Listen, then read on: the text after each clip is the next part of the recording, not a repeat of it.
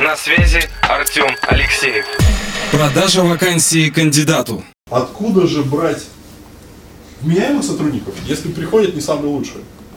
И тут стоит вопрос, как происходит в новгородских компаниях работа по набору персонала. Во-первых, есть такой миф, что проблемы с персоналом это вот временно, и мы сейчас это решим. Сейчас вот поавралим, вот 2 месяца подбираю, сформирую отдел продаж и все попрет. У меня есть один клиент, я с ним общаюсь раз в год. Он не клиент, даже потенциально, он лид. Как ты вчера назвал? Попытки у вас называются. Слово ты мне сказал, почему не ты, а еще вот возможности. Opportunity? Opportunity, да. Андрей Кеша, у него проблемы с общением, он думает на английском. И он говорит, ну ты понимаешь, opportunity. Я говорю, не. Тормозит. Он говорит, ну ты понимаешь, pipeline management. Я говорю, что? Он говорит, ну воронка продаж. Лид-то тоже оно такое. Да. Так вот. И все думают, вот у меня есть сотрудник, не сотрудник, клиент, я с ним встречаюсь, он говорит, Тёма, сейчас текучку остановим.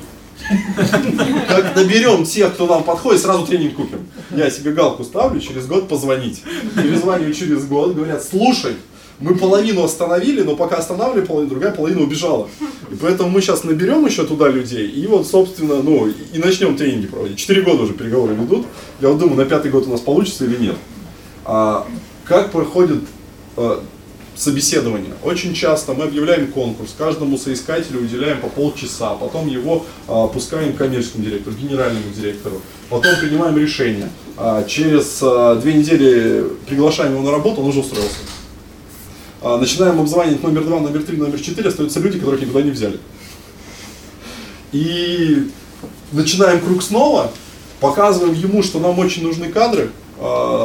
Сотрудник посмотрел, что нам нужно, и он ведет уже с точки зрения покупателя. Ну давайте продавайте мне работу.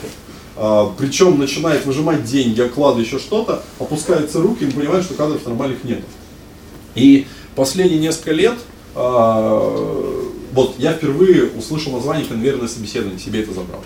Потом есть на 10 лет более опытный товарищ, он с Нижнего Новгорода, в основном на Питере, в Москве специализируется, Сергей Кошечкин. Он назвал это флеш-рекрутинг. И я уже... Бакшт, вот да. И я думаю, Бакшт гений.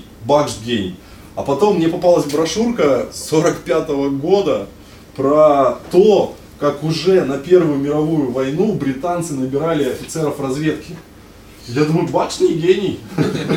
Оказывается, все придумано для нас. На Вторую мировую войну набирали, а потом это пошло в General Electric, потом это пошло в другие организации, и наконец-то, слава богу, добралось и до нас. И оказывается, что есть другая система набора персонала, я хочу вам рассказать ее. То есть, если справитесь и получите, забирайте, она эффективнее. Пункт первый. Необходимо обеспечить избыток претендентов.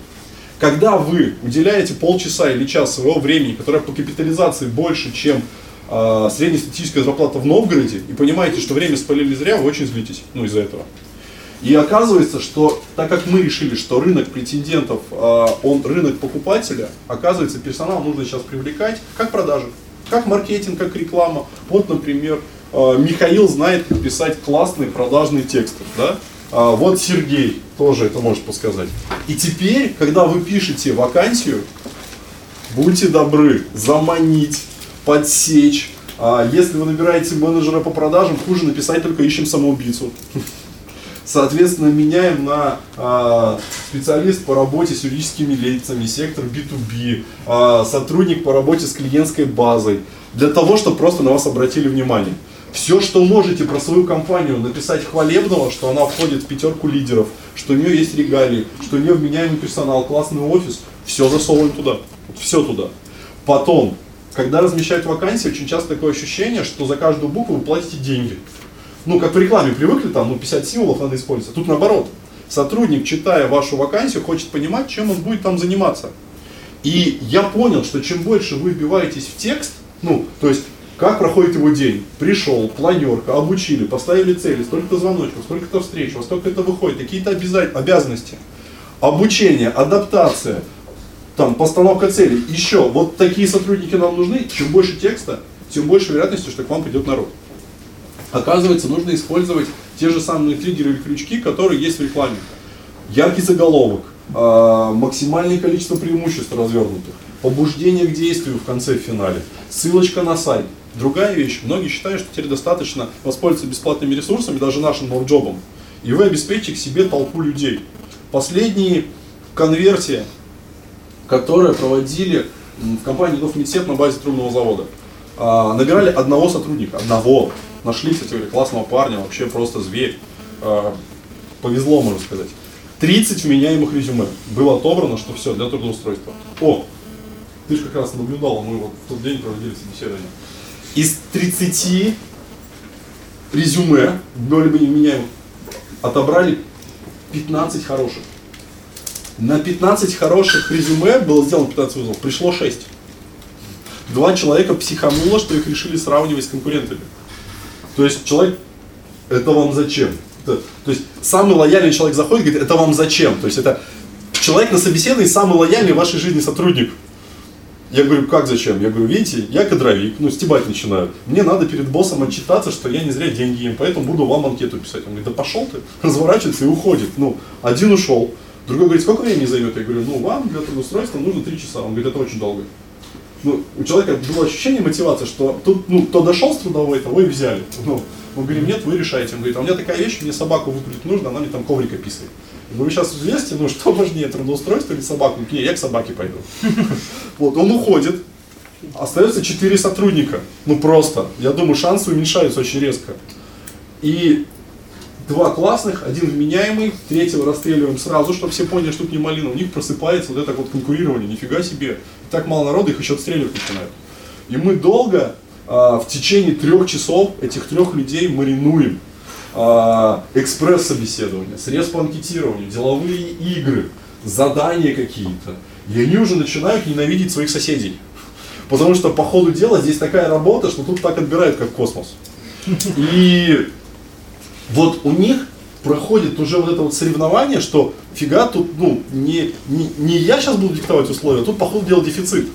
Потому что, например, есть одна придорожная забегаловка, там очередь, стоит рядом Макдак, там никого нету, да? И вот если народ видит очередь, он идет в очередь.